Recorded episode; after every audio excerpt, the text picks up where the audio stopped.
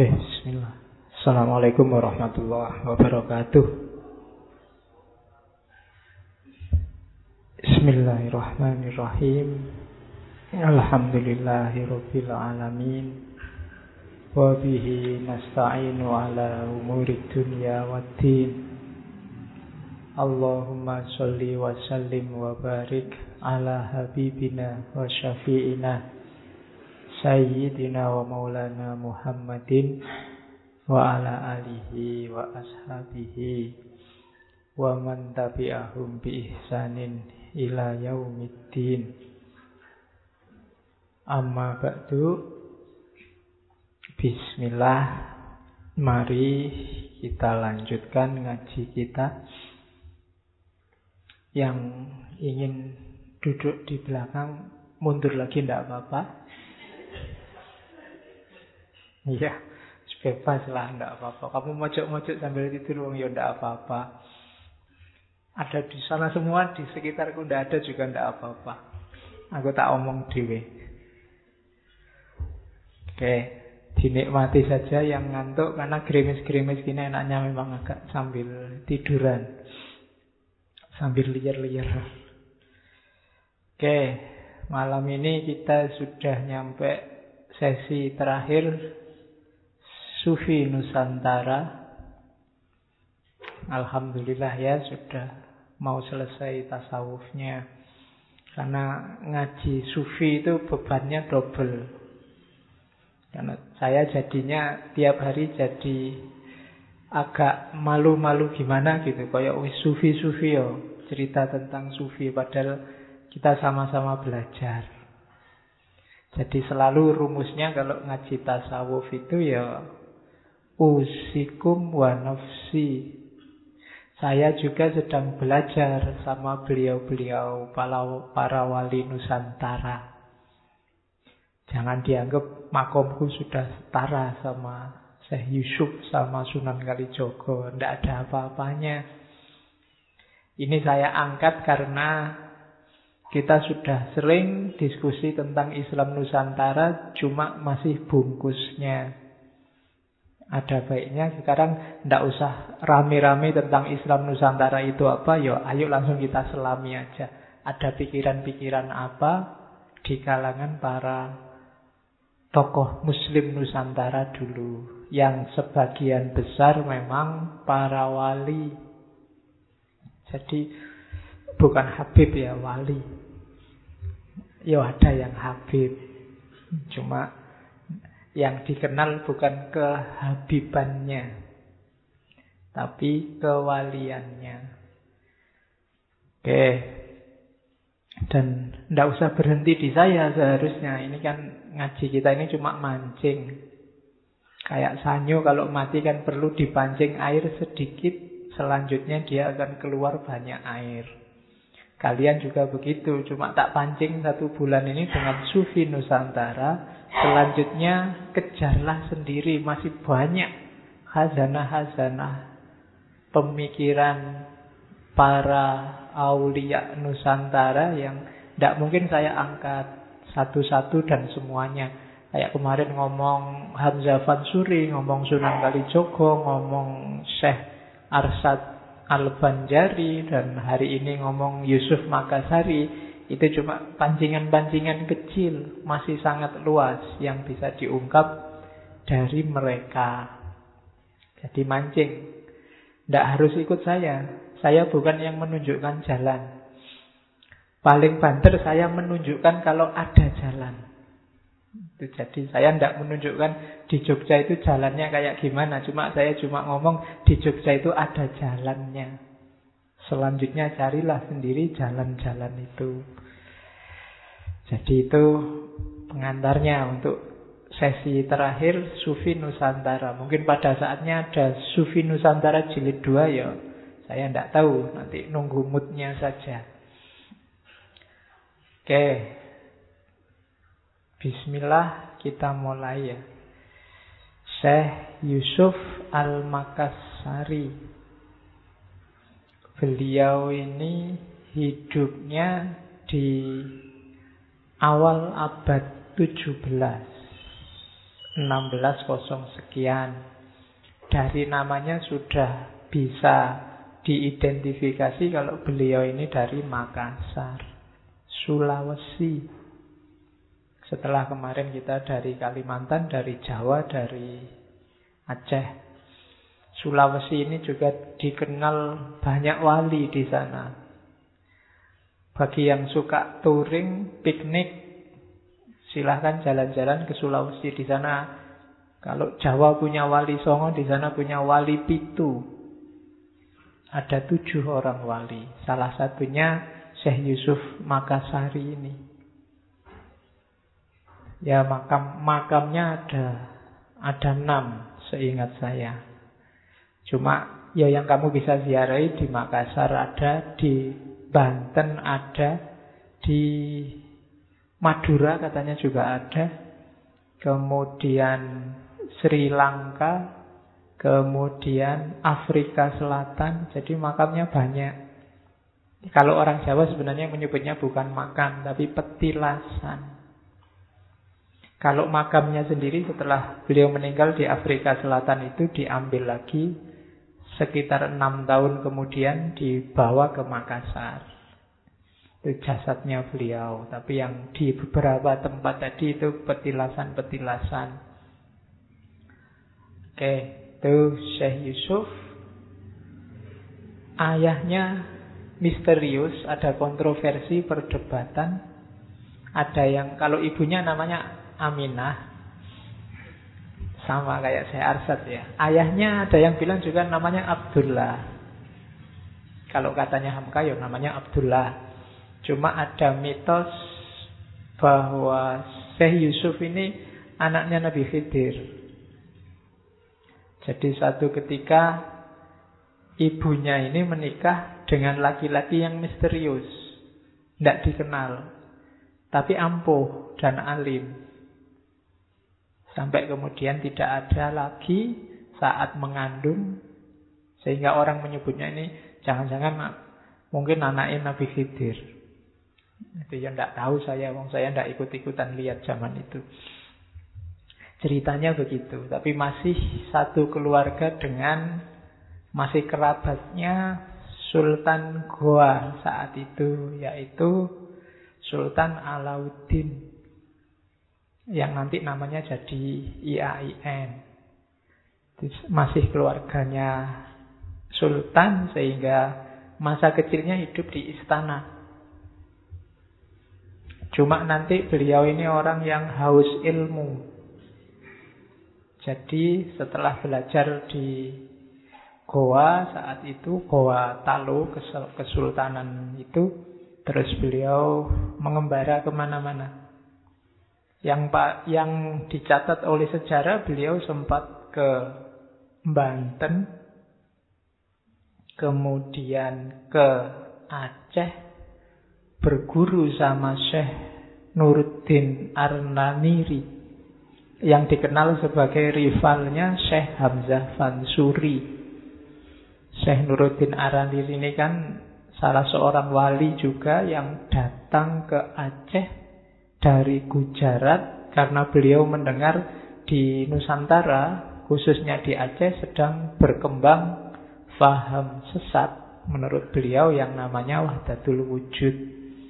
Dari situ terus beliau berangkatlah ke Aceh. Wali juga karena dari Torekot Qadiriyah. Nanti Syekh Yusuf Makassari mendapat ijazah Torekot Qadiriyah dari Syekh Nuruddin Ar-Raniri.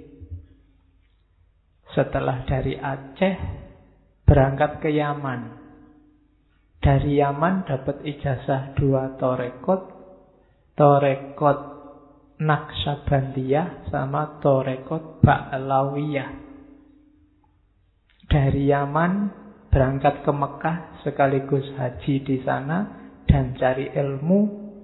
Nanti di Mekah beliau dapat ijazah torekot Satariyah.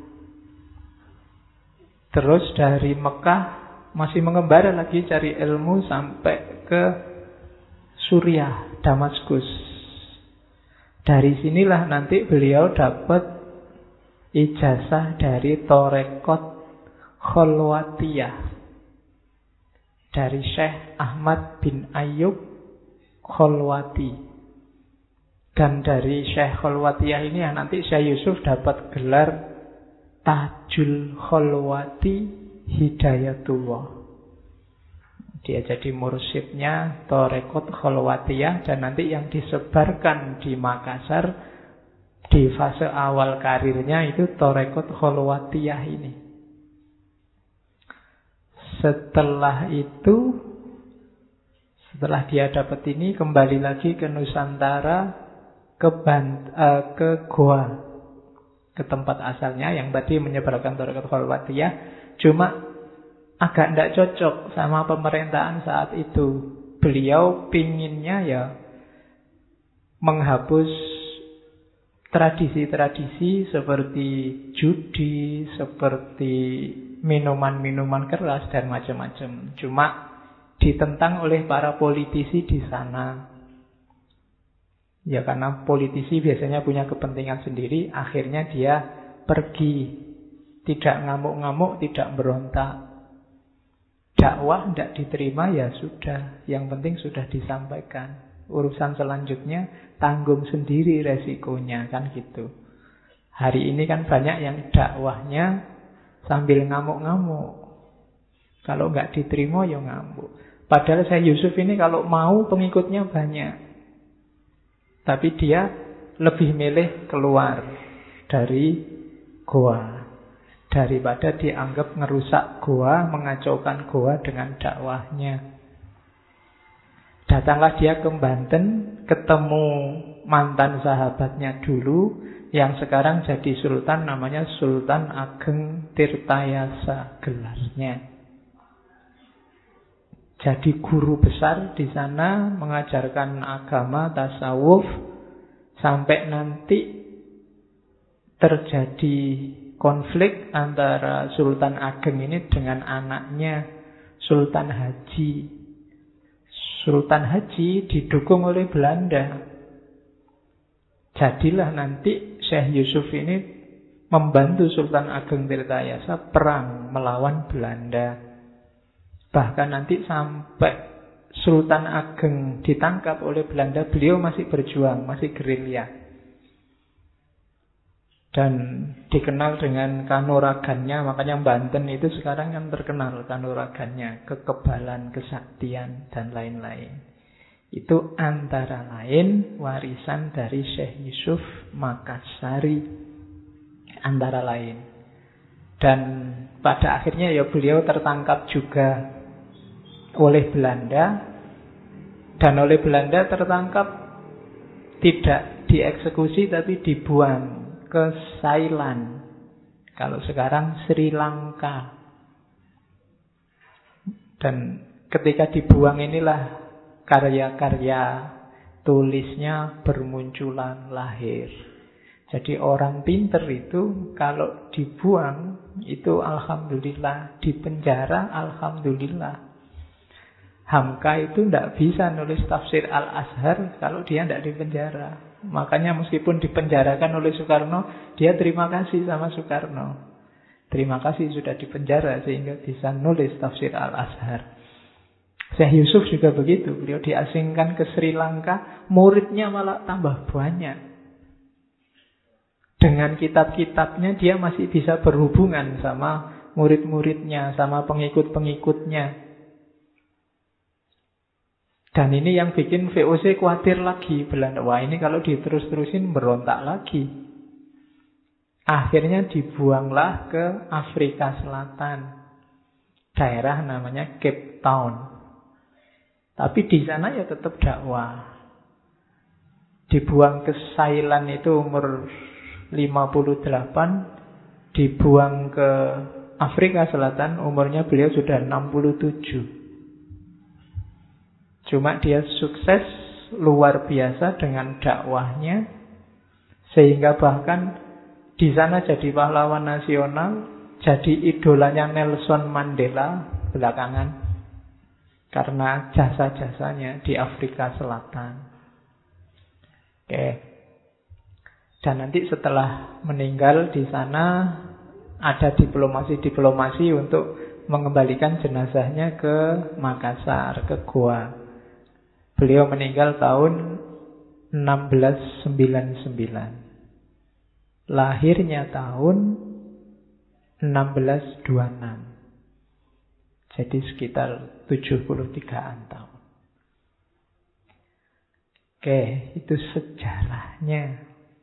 Kita sering dengar nama ini, tapi mungkin nggak nggak banyak tertarik untuk menjelajahi. Dan sudah termasuk pahlawan nasional sejak tahun 1995. Oke, kita lanjutkan. Itu sejarahnya. Sekarang pikirannya. Kalau sejarah masih ada kontroversi-kontroversi. Sekarang kita bahas pikiran-pikiran beliau. Ya, ini karya-karyanya. Bagi yang suka dan ingin meneliti tulisan-tulisan ini sebagian besar bisa kita akses teman-teman yang mengumpulkan naskah-naskah Nusantara sudah banyak yang dapat naskah ini. Malam ini kita ngambil beberapa dari yang saya tandai kuning itu. Yang kebetulan PDF-nya bisa dicari oleh teman-teman. Yang pertama, saya nggak usah baca satu-satu ya banyak. Yang pertama hari ini mungkin kita banyak dari Al-Barokat Al-Sailaniyah. Berkah-berkah dari Sri Lanka. Terus An-Nafahat As-Sailaniyah Qurratul Ain Tahsinul Inayah wal Hidayah sama Futuhat Robbaniyah. Dari kitab-kitab itu ya. Jadi malam ini kita lihat gagasan-gagasan kecilnya. Saya bilang tidak bisa ngomong semuanya. Ini cuma mancing. Bagi yang tertarik mitos-mitosnya banyak. Mungkin teman-teman yang dari Makassar sering dengar mitosnya. Bagaimana Syekh Yusuf itu waktu dalam kandungan perutnya ibunya bercahaya. Susah ya, kaya ceritone Ken Arok. Ya, perutnya bercahaya. Kalau kita kan enggak. Kalau kita wajah kita yang bercahaya. Kau kayak main HP. Terus wajahnya bercahaya. Ya, ada cerita waktu dibawa oleh kapal ke Sri Lanka. Itu Syekh Yusuf dinyatakan meninggal di atas kapal. Terus dibuang ke laut. Begitu nyampe pulau terdekat, ternyata sudah ada di situ. Syekh Yusuf nunggu kapalnya lagi untuk transit. Ya, Terus waktu dibuang ke Afrika Selatan, itu di tengah laut ada ombak besar yang semua orang sudah putus asa, termasuk nahkodanya, termasuk jenderalnya orang Belanda. Dan yang bisa menenangkan ombak Syekh Yusuf. Sehingga jenderal itu terus masuk Islam dan ikut dengan Syekh Yusuf di Afrika Selatan. Banyak mitos-mitosnya. Ada cerita lagi waktu beliau naik kapal, pisaunya jatuh. Terus ngambil ikan asin kering yang ada di kapal, dicemplungin, ikannya hidup, ngambil pisaunya, terus dibawa ke atas. Nah ya, masih banyak. Silahkan kamu cari sendiri ya cerita-cerita. Biasanya di balik cerita-cerita itu ada ada simbol-simbol yang harus bisa kita pecahkan. Sama kayak Sunan Kalijogo kemarin. Ya boleh sih kita telan mentah-mentah apa adanya. Yang penting bisa ngambil hikmahnya. Dan jangan jadi sumber gegeran. Saya tidak tahu hari ini orang kok suka banget sama gegeran. Kalau nggak setuju ya wis lah. Kan biasa aja tuh ada orang setuju, ada orang nggak setuju. Tapi hari ini orang tidak kuat hatinya untuk mendengar orang punya pendapat berbeda. Sehingga setiap kali kita baca WA, musuh kita tambah. Ya kan hari ini coba WA, wah ini musuhku beda pandangan, musuhku selalu gitu. Tiap kali buka Facebook baca WA, musuh kita tambah.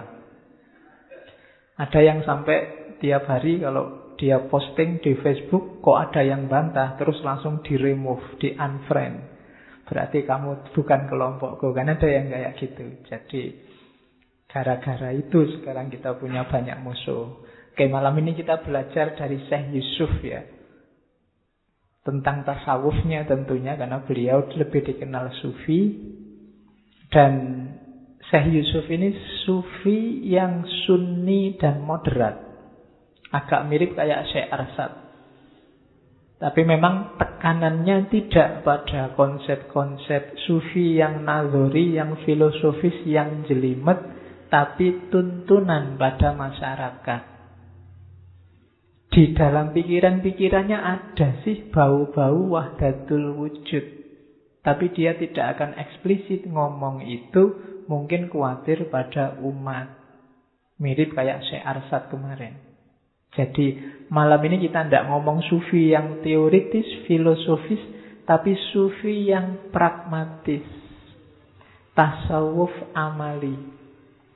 Sengaja saya ambil fase-fase awal ketika seorang mau masuk ke dunia torekot, dunia tasawuf. Karena Syekh Yusuf Makassari ini selain yang saya sebutkan lima torekot tadi, Beliau juga menjelajahi 11 torekot yang lain. Jadi 5 tambah 11, 16 torekot. Jadi kalau sudah dapat ijazah 16 torekot ya tidak perlu diragukan lagi wawasannya. Kalau sekedar Rumi dan Ibnu Arabi mungkin sudah. Ya, kamu kan baru ngerti dikit-dikit Rumi dan Ibnu Arabi kan sok-sok gaya. Sidik-sidik ngomong wahdatul wujud, ngomong anak al-haq dan lain-lain. Ya, belum waktunya orang sekali ber Syekh Yusuf ini aja ndak kemenyek apa kemenyek itu ndak ndak sok. Ya kan? Hari ini kan orang senengannya kuwi. Ngerti dikit sudah posting, dibantah marah-marah. Kelakuan kita hari ini ya. Oke, bismillah. Kalau diringkas secara umum ya ini, ajaran-ajarannya Syekh Yusuf itu simpulnya ada tujuh. Jadi berislam yang benar itu ada di tujuh kunci itu. Di situlah main fungsi kita sebagai Abdullah dan Khalifatullah.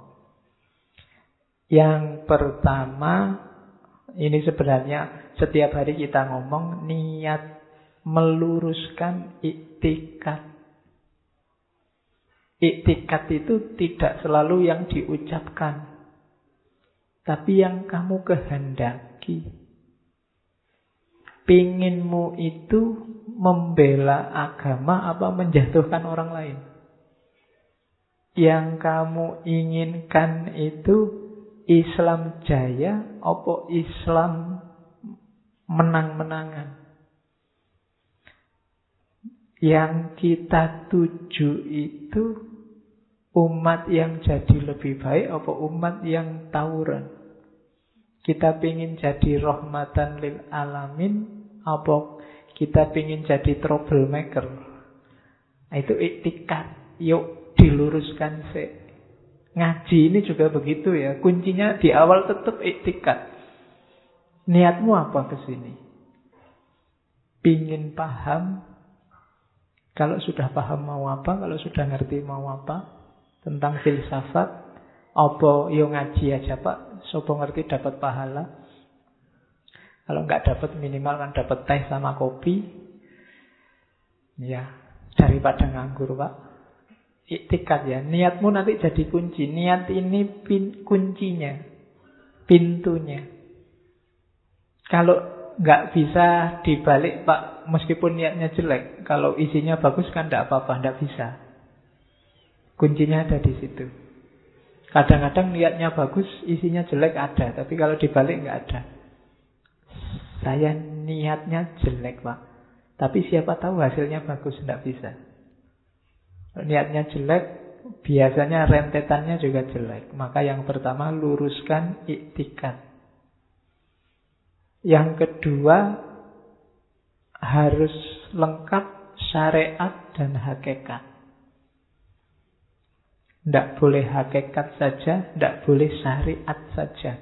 Nanti ada penjelasannya banyak di belakang. Kalau hakikat saja jadi hantu, kalau syariat saja jadi robot. Tidak boleh salah satunya, harus dua-duanya. Yang ketiga, harmoni antara khauf dan rojak. Itu rumusnya hidup. Rumusnya hidup itu harus ada khaufnya, harus ada rojaknya. Khauf itu takut pada Allah, rojak itu penuh harapan. Tidak boleh khauf total. Kalau khauf total kita jadi orang yang putus asa. Tidak boleh juga rojak total. Kalau rojak total kita overestimate. Katanya Al-Quran, jangan merasa aman dari siksaannya Allah. Jadi harus balance. Jangan Allah dosa kecil aja. Allah nah, itu anu rojak total nggak boleh. Ya sopo ngerti gara-gara yang kecil itu terus Gusti Allah tersinggung. Marah. Jangan. Khauf total juga jangan. Pesimis. Pak saya itu sudah selesai pak. Sudah sholat males, belajar males, apa-apa males. Tidak mungkin baik pak, saya sudah popol apa tak terima masuk neraka. Tidak boleh. Selalu ada harapan. Tidak boleh khauf total. Tidak boleh juga rojak total. Khauf total itu zaman dulu saya kuliah ini kayak perdebatan antara mahasiswa syariah sama mahasiswa usuluddin. Kalau mahasiswa syariah itu kan, ah itu nggak boleh, ah gini nggak boleh. Ini dikit, ah masuk neraka kalau kayak gitu, ah itu dikit. Sementara yang usuluddin santai, Gusti Allah maha pemaaf. Gusti Allah maha penyayang. Salah-salah sidik rapopo manusia. Itu Ya dua-duanya penting, cuma porsi sama proporsinya harus pas. Tidak boleh total khauf dan total rojak. Nggak boleh pesimis. Ah, Indonesia Islamnya sudah kayak gini, sebentar lagi rusak, sebentar lagi kacau, sebentar lagi mesti perang ini, tidak boleh. Rojak total juga, Allah rusak, kita rusak sekalian. Kalau Allah nggak menghendaki kan enggak, tidak boleh. Jadi, yo khauf, yo rojak. Oke, terus setelah itu, setelah lahir dan batinnya siap, husnul khuluk. Itu nanti yang dibahas oleh Syekh Yusuf Makassar. Jadi akhlak yang baik karena agama Islam datang itu liutamima makarimal akhlak. Kalau akhlak itu sifatnya batin, kalau fisik apa? Husnul adab. Fisiknya juga, etiketnya juga harus baik. Tidak bisa huluknya saja baik, adabnya juga harus baik. Saya menghargai bapak sama guru di dalam sini, tapi kalau di luarnya ya tidak usah pak, itu formalitas. Tidak, harus dua-duanya. Husnul huluk sama husnul adab. Jadi tidak bisa, ah ngomong saya itu memang kayak comberan, tapi hati saya baik loh. Tidak. Tidak bisa gitu rumusnya. Jadi ya husnul khuluk, hatinya memang harus baik tapi juga husnul adab. Paketnya harus komplit. Tidak bisa sebaliknya atau salah satunya. Saya sopan tapi dalamnya curang. Atau jujur tapi dalamnya luarnya kurang ajar. Dua-duanya jangan dipilih paket itu. Pilihlah paket yang dalamnya baik, luarnya baik husnul khuluk sama husnul adab. Oke. Terus husnul zon. Nah, ini sing abot orang Indonesia hari ini. Yang ada di pikirannya selalu yang jelek terus. Pokoknya gengku selalu baik dan benar, gengnya sana selalu jelek dan salah. Selalu suudzon, tidak husnudzon. Kalau musuh kita, kalau dia melakukan kebaikan, itu pencitraan. Kalau dia melakukan yang jelek, itulah aslinya. Ah, jadi ndak ono api eh. Kalau dirinya sendiri Dia anggap selalu benar. Kalau sudah terbukti salahnya, oh enggak itu orang lain salah paham aja. Atau, oh ya biasalah, orang kadang-kadang salah dikit-dikit, nggak masalah. Itu kalau untuk kelompoknya sendiri. Jadi itu husnudzon pada manusia dan husnudzon pada Allah. Nggak boleh suudzon pada Allah. Allah itu selalu menginginkan yang baik untuk kita, yakinlah. Jadi jangan khawatir, wah ini Allah murka ini sebentar lagi sama Indonesia. Enggak. Katanya Allah, ana indah abdi. Kalau kamu tiap hari ngundang-undang, nunggu-nunggu tak murkai, ya tak murkai beneran. Hancur ini Indonesia sebentar lagi, enggak. Tergantung zonmu. Allah itu tidak mungkin tega kalau kamu sengsara. Kecuali kamu sengsarakan dirimu sendiri. Sudah dikasih fasilitas enak-enak, baik-baik, bagus-bagus, milih susah, ya karepmu. Jangan khawatir dan jangan takut, ini sebentar lagi Allah murka Jadi husnuzon. Sefatal apa pun situasinya, Allah bisa tiba-tiba ngasih ampunan. Bahkan ceritanya Nabi Yunus itu kan Nabi Yunus sudah putus asa iki umat iki wis ndak bisa ditandani lagi sudah rusak total. Allah sudah ngasih isyarat ini sebentar lagi tak kasih bencana ini umatmu dan sudah lari Nabi Yunus. Tapi terus mereka sadar terus tiba-tiba tobat dan diterima oleh Allah. Nabi Yunus sudah jauh, dipanggil tidak mau kembali, dan dikasih ujian dimakan oleh ikan hiu itu. Jadi khusnudunlah pada Allah. Sekritis apa pun situasinya, tidak ada yang mustahil bagi Allah. Jadi jangan kita suudon pikiran-pikiran negatif yang beneran mendatangkan karena Allah selalu bilang, ya anak indah zoni abdi. Kalau kamu merasa Indonesia ini sudah rusak, nggak bisa diperbaiki, ya kemungkinan besar memang rusak. Karepmu dewe. Bukan karena izinnya Allah. Kamu sendiri yang ngundang itu. Jadi husnuzon. Dan yang terakhir, ini level relasi kita sama Allah yang paling tinggi yaitu cinta kepada Allah. Saya nggak ngomong banyak tentang cinta ya. Bulan depan, saya rencananya mau ngomong cinta yang banyak. Setelah sesi ini, sesinya ganti cinta. Cuma ya saya ambil barat timur ya. Ada empat minggu itu. Mungkin minggu pertama saya ngambilnya platonic love yang punya Plato itu. Terus Erich Fromm yang punya The Art of Loving. Terus ke Islam. Kita ketemu beliau Sayyidatina Robi'ah Al-Adawiyah dan yang minggu terakhir kita ketemu Jalaluddin Rumi Februari mumpung ada Valentine ya. Yalah kita Ya kalau kan ini kelihatannya banyak yang jomblo kasihan lah ya. Kita Valentinan di masjid. Oke, dengan empat tokoh itu Barat dan Timur. Jadi malam ini kita nggak sibuk dengan cinta. Bulan depan. Terus kita awali dari diawali dulu sebelum ke tasawuf praktisnya orang beriman. Ini teorinya simple, mirip Ghazali. Orang beriman itu ada empat kategori. Yang pertama, sahadat tapi tidak serius. Ya sahadat gitu aja, tidak mikir implikasi sama aplikasinya. Pokoknya sahadat, wis. Kuat ya sholat, tidak kuat ya wis. Kuat ya poso, tidak kuat ya sudah. Sing penting sahadat. Itu yang per, eh yang kedua awam. Oh, kebalik itu ya. Yang awam. Kalau yang pertama itu yang munafik. Kalau munafik ini ya mulutnya bilang syahadat, batinnya ndak.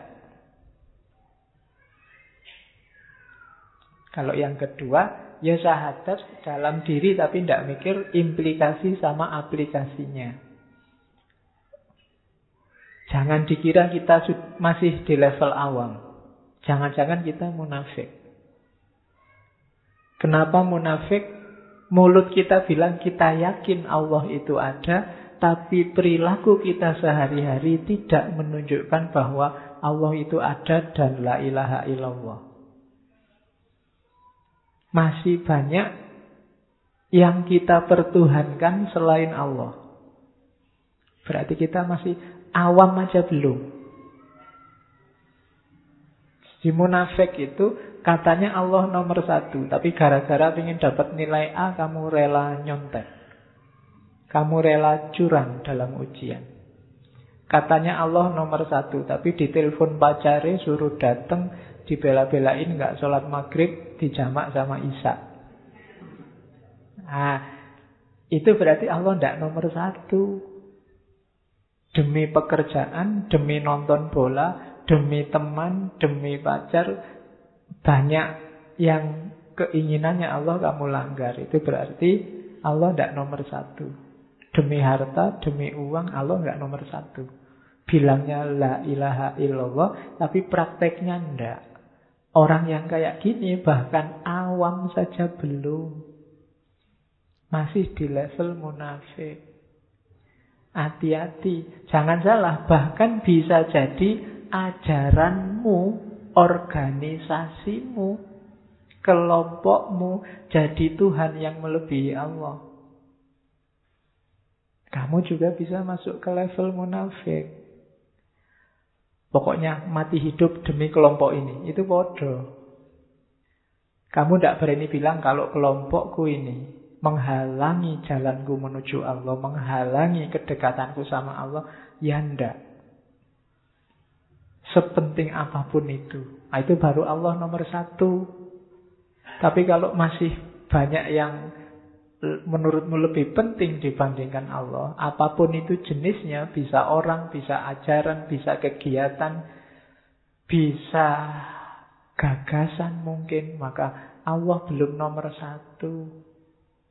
Bahkan awam saja belum. Kalau yang awam ini yakin pasti dan dalam hidupnya juga jalan.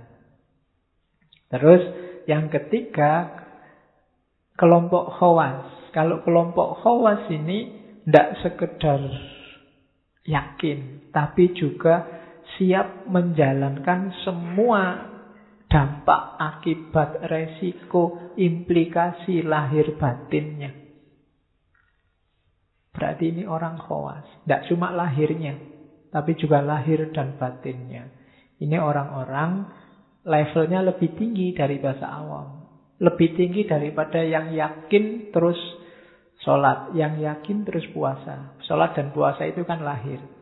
Implikasi lahirnya. Tapi orang khawas itu lahir dan batinnya jalan. Segala resiko dari pernyataan itu jalan. Itu namanya orang-orang khawas.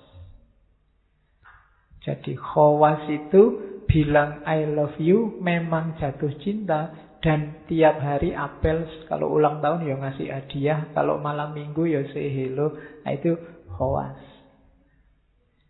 Kalau yang awam itu ya bilang I love you dan hatinya memang jatuh cinta. Cuma kadang-kadang kalau disuruh apel males, disuruh jemput alasan dan seterusnya.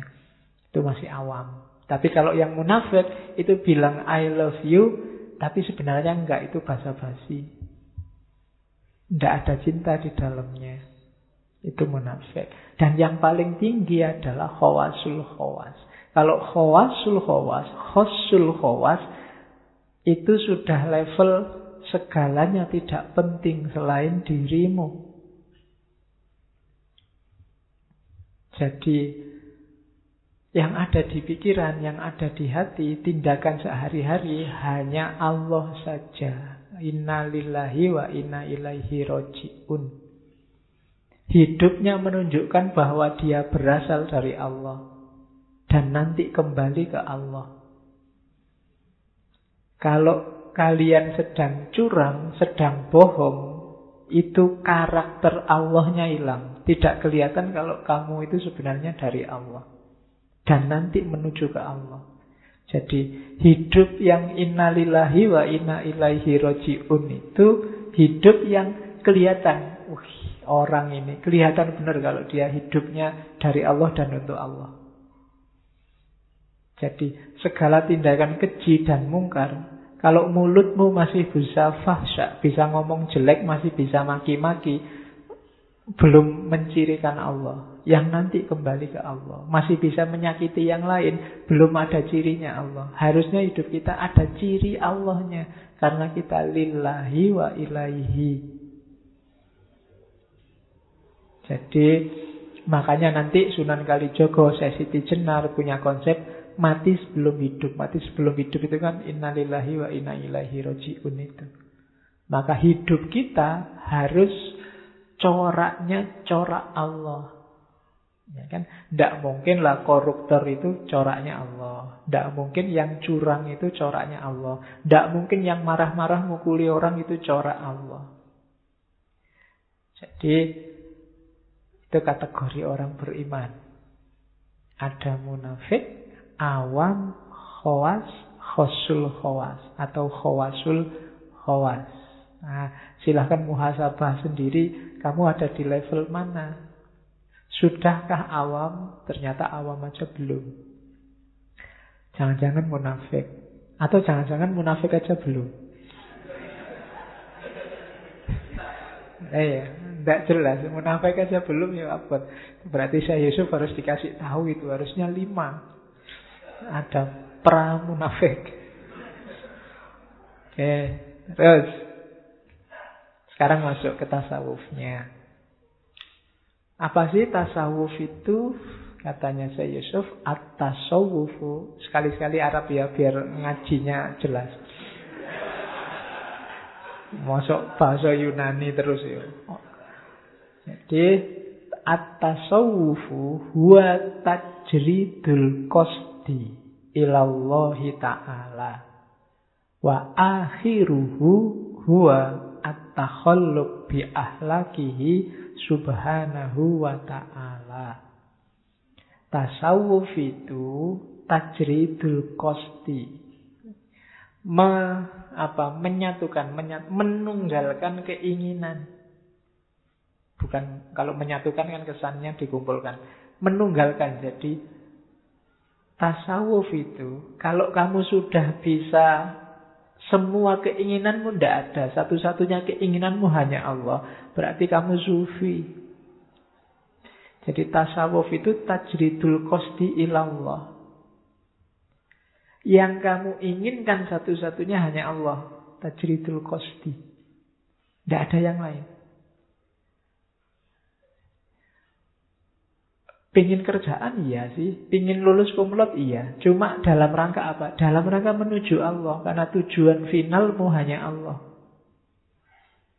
Tidak ada yang lain. Jadi segala yang merintangi tujuanmu disingkirkan. Yang membantu tujuanmu jalan. Kalau dengan karirmu lancar, kedekatanmu sama Allah lebih terjamin, lancarkanlah karirmu. Demi semakin kamu dekat sama Allah. Tajridul kosti. Dengan segera menikah kamu semakin dekat sama Allah. Menikahlah cepet-cepet. Nunggu apa lagi? Kan kerjaan sudah ada. Apa-apa sudah mapan. Paling calonnya yang belum ada. Ya, boleh lah ya. Loh, Tajridul kosti itu maksudnya begitu. Jadi bukan kok terus anti dunia, enggak dunia-duniaan, pokoknya tiap hari ibadah, enggak.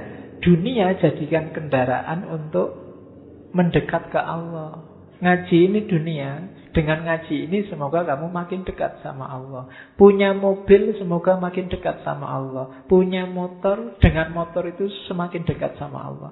Kalau dengan mobil, dengan motor, dengan HP baru, dengan laptopmu yang baru semakin jauh sama Allah, ya berarti bukan tajridul kosti. Ternyata Allah tidak satu-satunya tujuan.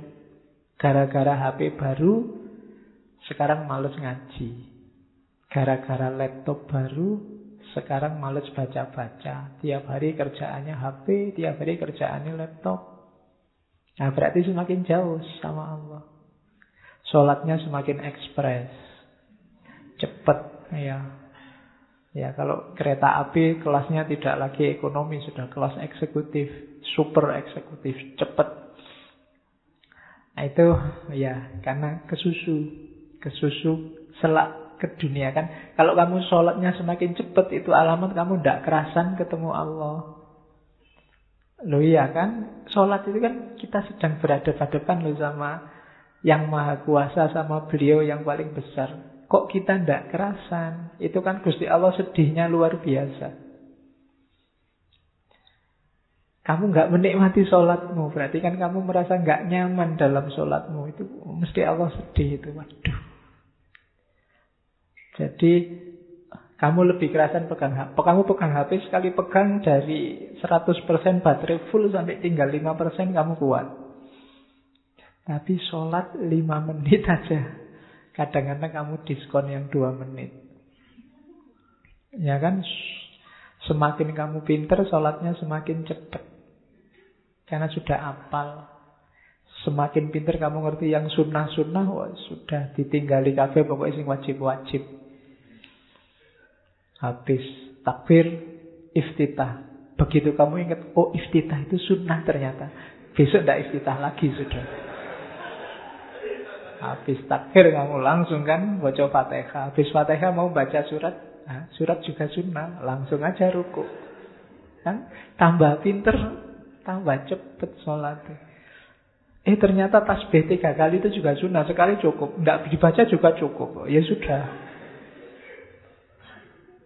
Jadi berarti apa? Allah tidak satu-satunya tujuan. Tidak tajridul kosti.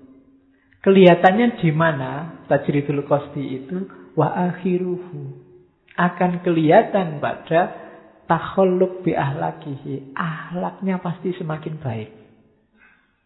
Parameternya itu, indikatornya itu. Takhallak bi ahlakillah. Kalau Allah penyayang, dia makin penyayang. Kalau Allah itu maha pengampun, dia pengampun juga. Kalau Allah itu maha bijaksana, dia juga bijaksana. Itu taholak bi ahlakillah. Jadi orang itu semakin dekat sama Allah parameternya taholaknya. Bukan semakin kelihatan rokaat sholatnya banyak, tapi akhlaknya. Jadi kalau ada orang ngaku semakin alim, tapi akhlaknya semakin rusak, kerjaannya tiap hari semakin menyakiti orang banyak, ya dia bukan sufi, tidak dekat sama Allah. Jadi tajridul kosti ilallah wa akhiruhu wa at-takhallaq bi ahlakihi. Terus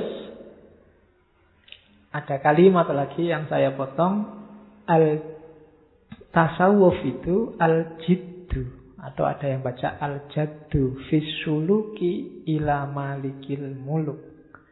Sungguh-sungguh menempuh jalan menuju penguasa alam semesta. Itu sama kayak tajridul kosti.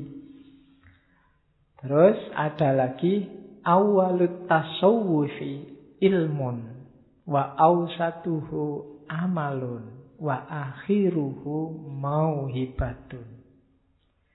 Tasawuf itu awalnya ilmu harus belajar dulu. Jangan nyufi dengan cara ngarang sendiri. Ya kan? Wah, saya ingin sufi pak. Nanti malam saya mau sholat isya karena sekarang belum 12 rakaat biar makin dekat sama Allah. Tidak bisa. Isya pakemnya 4. Jadi Awalnya harus ilmu.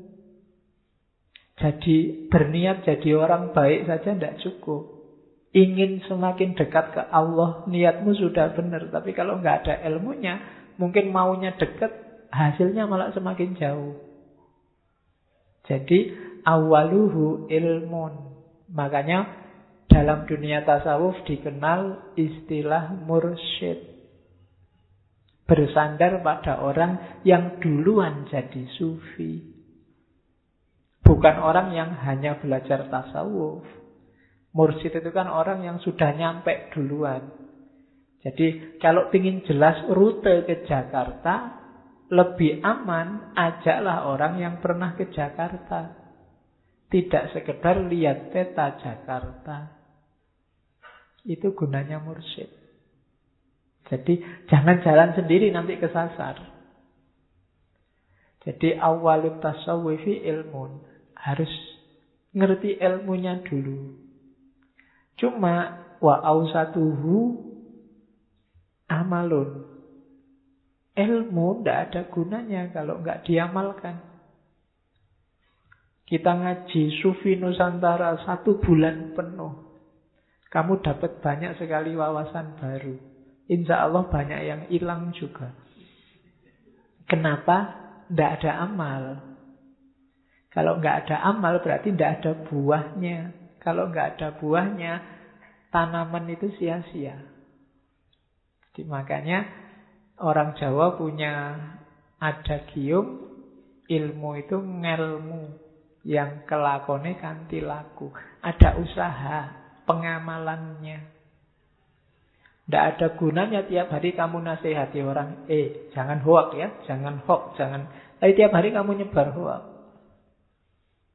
Ilmumu tidak ada aplikasinya, tidak jalan ternyata. Tadi kamu berteori, makanya saya bilang ini ngaji tasawuf ini berat karena saya saya juga dituntut hal yang sama. Dan di sini kan yang ngerti duluan saya, meskipun mungkin nanti kalian ngertinya lebih banyak daripada saya. Itu kan aku harus dituntut juga. Opo tenan yang tiap hari tak omongkan itu jalan dalam hidupku. Apa iya tajridul kostinya jalan? Dan kamu nggak usah nuntut aku. Ah, bapak cuma ngomong aja. Ini sama-sama belajar. Jadi level kita mungkin ilmu aja belum. Jadi nggak usah ngaku-ngaku sufi. Wawasan kita tentang sufi juga masih sangat terbatas. Makanya tadi saya bilang ngaji kita ini cuma mengingatkan, eh ada jalan loh. Belum menunjukkan jalan. Ternyata ada jalannya. Jalan yang pertama ilmu. Jalan yang di tengah amal. Kalau ilmu sama amal itu kuasa kita. Dan akhirnya adalah mauhibah. Mauhibah itu pemberian dari Allah. Hasil akhirnya Allah yang menentukan. Jadi nggak usah ngukur hasilnya apa. Yang benar pelajari, jalankan itu. Hasilnya apa ya monggo. Bukan di kuasa kita. Allah yang menguasai. Apakah nanti kita nyampe ke level makrifat ataukah berhenti di level tobat saja, itu Allah yang ngatur. Jadi akhiruhu mau hibah. Apakah nanti kamu dapat karomah kayak Syekh Yusuf Makassari atau malah hidupmu tambah sumpek. Nah itu Allah yang ngatur. Hasil mau hibah. Kalau di sufi ada makom sama ahwal. Kalau makom kita yang mengusahakan. Kalau ahwal, Allah yang ngasih. Jadi tasawuf itu setelah kita ngerti teorinya, makanya butuh mursyid, kita amalkan.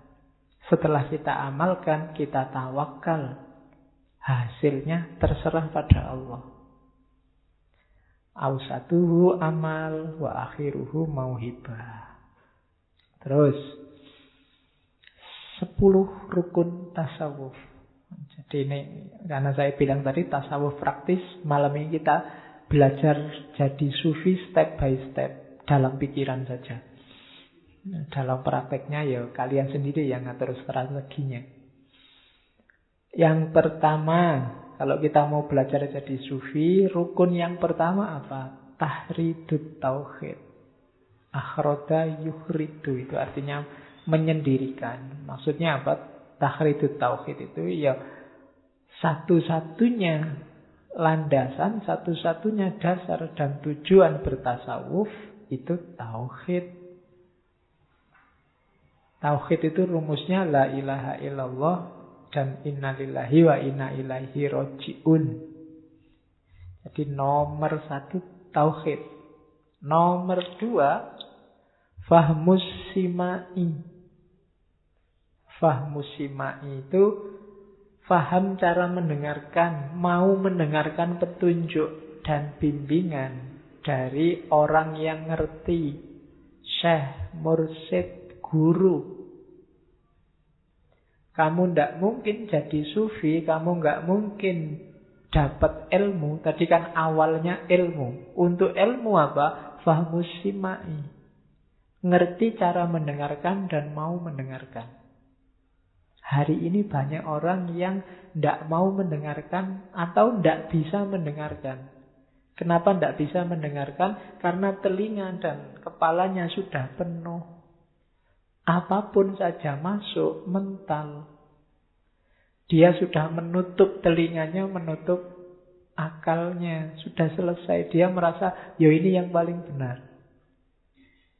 Sudah finish. Nah itu berarti apa? Dia harus belajar fahmus simai. Cara mendengar.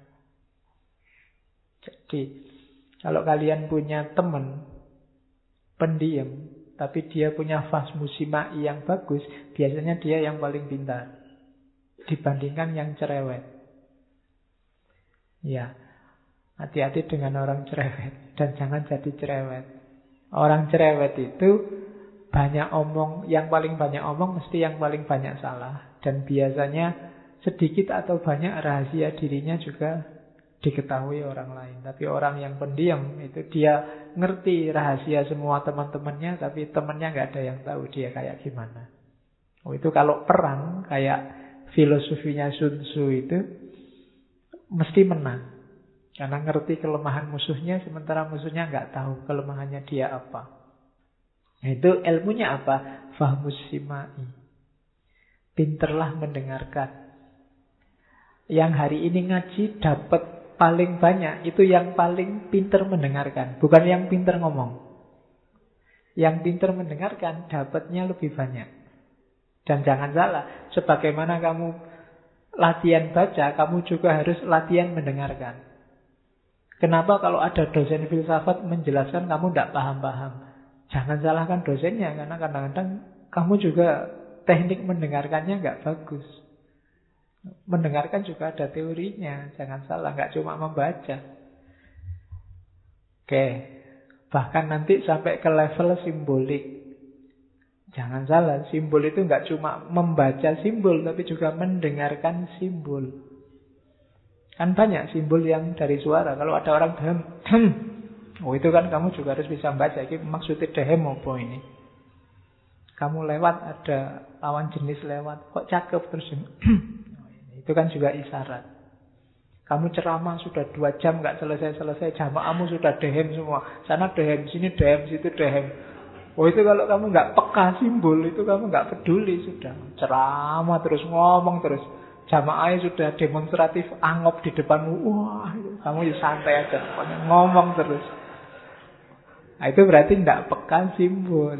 Wong sudah ngantuk semua semua sudah dehem. Ya oke Kadang-kadang khutbah Jumat, jamaah sudah jam setengah satu lebih masih ngomong terus jamaahnya sudah kelesat, kelesat. Ini tidak selesai-selesai. Zaman saya dulu kuliah S1 filsafat ada teman saya yang khutbah Jumat diinterupsi. Ya. ya. Di IAIN zaman dulu ada satu dua dosen yang kalau khutbah panjang sampai jam satu kurang seperempat. Akhirnya kebetulan duduknya sebelahku karena orang filsafat itu aneh-aneh. Diinterupsi, angkat tangan, interupsi khotib. Kendel. Sambil duduk, ini jamnya sudah jam satu kurang seperempat. Jamaahnya punya kepentingan macam-macam ini. Dan khotibnya wedi terus ditutup. Ya, ya mungkin kaget dia, lagi enak-enak khutbah diinterupsi. Ya, jadi kalau kalian nggak berani mesti. Tapi dia berani dan jasanya besar itu. Yang lain kan gelisah sekarang tenang semua. Khutbahnya ditutup. Jadi ini aja dipraktekin. Oke, terus yang ketiga husnul isra.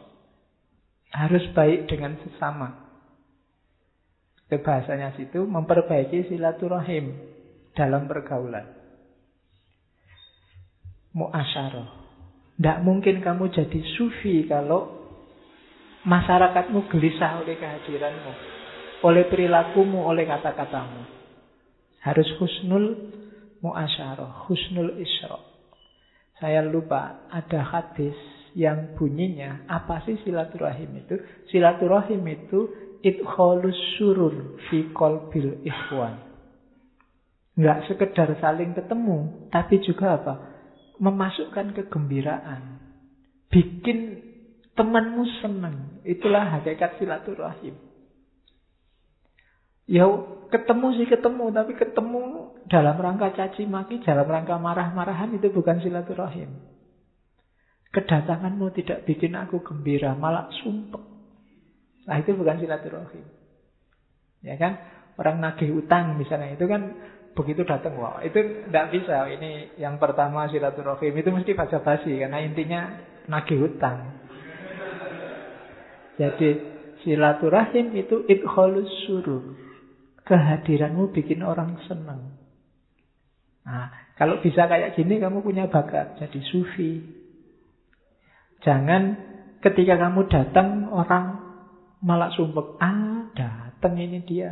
Kacau ini mesti. Mending tidak usah datang aja tadi ya. Berarti kedatanganmu tidak silaturahim. Tidak menyambung kasih sayang. Atau kamu datang apa enggak, enggak ada yang peduli. Cuek. Eh itu datang loh. Alah biasa aja. Nggak nambah apa-apa juga nggak ngurangi apa-apa. Nggak bikin gembira juga nggak nggak bikin sumpek. Netral aja. Wujud itu nggak adami. Itu juga nggak bagus. Yang bagus itu itu holus surur fi kolbil ikhwan. Jadi kedatanganmu bikin orang seneng.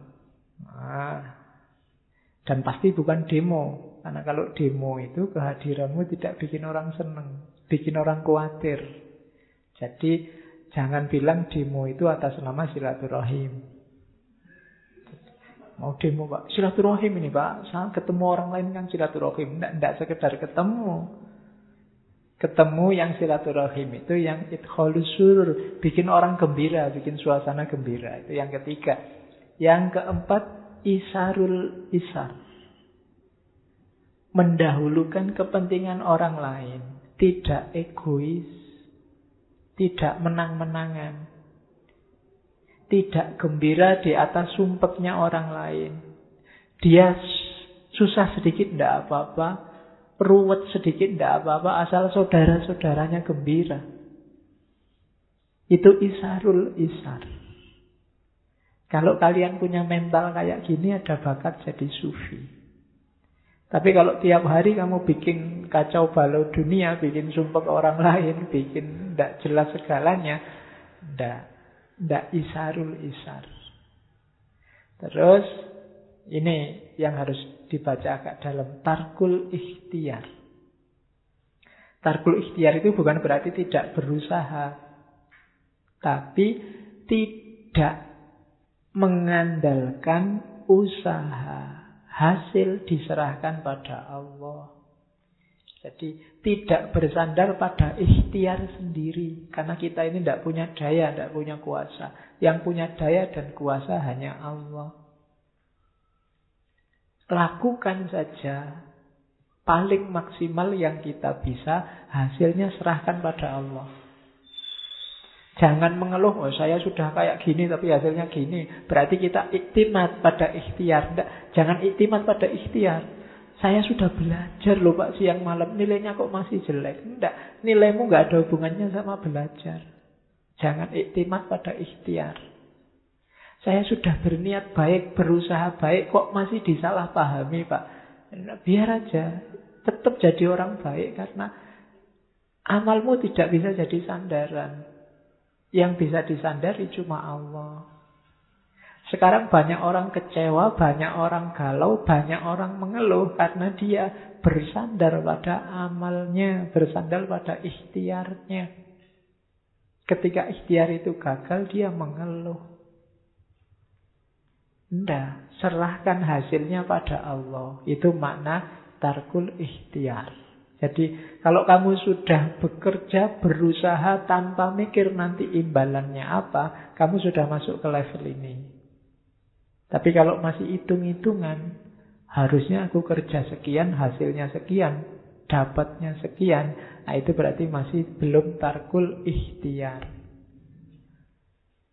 Terus suratul wujud. Suratul wujud ini ya kepandaian membaca wijdan. Wijdan itu intuisi, suara hati.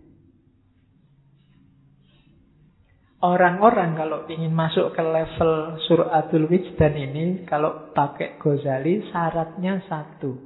Hatinya harus bersih. Banyak orang bilang, tanyakan hatimu. Cuma sebelum kamu tanya pada hatimu, pastikan dulu hatimu bersih. Kalau hatimu rusuh, mbok kamu tanya pada hatimu, hasilnya ya tetap rusuh. Kalau hatimu kotor, ya kalau kamu tanya, jawabannya juga kotor. Maka ya benar memang tanyakan hatimu, tapi pastikan dulu hatimu jernih. Sehingga kamu bisa suratul wujud. Bisa mendengarkan suara hati. Batinmu jernih. Tapi kalau masih banyak dosa, katanya Ghazali kan dosa satu, kotoran satu. Dosa dua, kotoran dua. Semakin banyak dosa, ya semakin gelap dosanya nggak dibersih-bersihkan, karaten di situ. Kalau sudah karaten, membersihkannya susah. Karena dia kalau bahasa filsafatnya jadi habit. Jadi kebiasaan. Kalau sudah biasa marah-marah, ndak marah itu ndak enak. Ngomong biasa aja rasanya kayak marah. Kenapa? Habitnya begitu.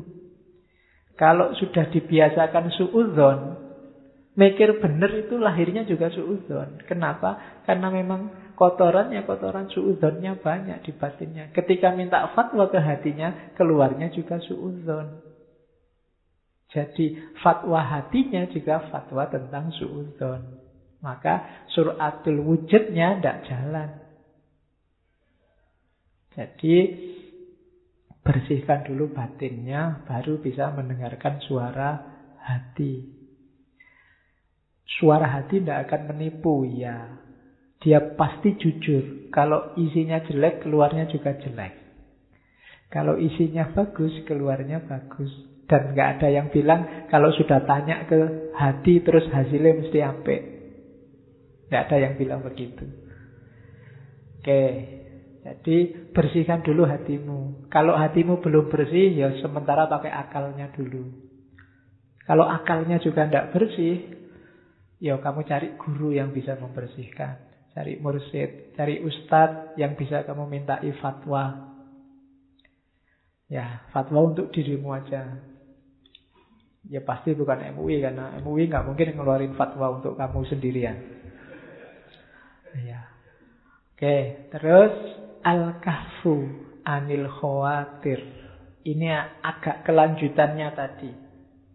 Jadi Al-Kahfu kayak Al-Kahfi itu gua pelindung. Jadi, terlindung dari khawatir, tidak mudah tertipu oleh khawatir, lintasan-lintasan hati yang keliru. Dia bisa membedakan. Ya, batin kita kalau tidak bersih itu kan kadang-kadang yang jelek dibunyikan benar. Ah, biasa anak muda, kayak gitu dikit tidak apa-apa lah. Nanti tobat kalau sudah tua, itu khawatir namanya. Orang yang bisa terjaga dari kayak gini, tidak mudah ketipu oleh khawatir-khawatir yang tidak jelas itu dia punya karakter sufi. Jadi al-kahfu anil khawatir. Kita kan sering menjustifikasi yang keliru jadi benar. Karena kecenderungan hati kita. Kita tahu teman kita salah, tapi karena teman, yo harus dibela jadi benar deh, dicari-cariin dalil. Itu khawatir. Jadi suara-suara jelek dalam diri. Kan kalau film kartun itu biasanya kan ada ilustrasinya. Yang sini bisi bagus, putih, sini bisi jelek, hitam, terus tawuran di situ. Itu khawatir. Orang yang bisa menguasai bisian-bisian ini bisa selalu, oh ini dari Allah, oh ini bisikan jelek dari setan. Kayak ceritanya si Abdul Qadir Jailani itu kan. Sedang asik-asiknya sholat malam, ibadah, tiba-tiba ada suara. Hei Abdul Qadir Jailani, engkau sudah wali yang paling tinggi, maka sekarang tidak usah capek-capek lagi sholat, nggak usah capek-capek lagi ibadah. Ya karena yang digoda Syekh Abdul Qadir Jailani ya dia bisa langsung bantah wahai setan pergilah. Tidak mungkin Allah nyuruh kayak gitu. Saya nggak bayangkan kalau kalian lagi lagi sholat berdoa terus ada suara. Wah, kamu kekasihku sekarang. Tidak perlu lagi guys. Oke ya, jadi kafu anil khawatir. Kemudian kasrotus safar banyak piknik. Ya, ini zaman dulu karena Syekh Yusuf sendiri kan dia melanglang buana ke mana-mana. Mungkin kalau hari ini piknik itu bisa diatur kalau nggak punya modal ya. Ya, bisa kamu atasi dengan banyak baca, banyak nyari ilmu, banyak lihat-lihat mungkin Google lihat-lihat dunia sana-sana pakai Google kan sekarang bisa. Fakta biru ya ulil absornya pakai Google. Tidak masalah lah. Oh ya tidak, sekarang mahal deh kamu. Kalau kamu melakukan perjalanan, kalau saya kayak saya Yusuf itu modalnya besar. Dari Makassar ke Banten, dari Banten ke Aceh, dari Aceh ke Yaman, dari Yaman ke Mekah, dari Mekah ke Syria. Wah, itu saya tidak tahu maskapainya apa saja yang ditempuh zaman itu. Mahal. Tapi yang jelas Jangan seperti kata dalam tempurung. Harus kasrotus safar. Kasrotus safar itu manfaatnya banyak. Kamu jadi ngerti bahwa, eh ternyata saya itu kecil. Eh ternyata banyak orang lebih pintar dari aku. Eh ternyata banyak ilmu-ilmu baru yang aku tidak tahu. Kasrotus safar bikin kita terbuka wawasannya. Orang yang kurang piknik itu pendapatnya jadi terbatas dan sempit. Makanya sekarang kan banyak sindiran, kamu kurang piknik bro. ya, jadi kamu tidak gaul, tidak update. Jadi kasrotus safar, baca ibro di mana-mana.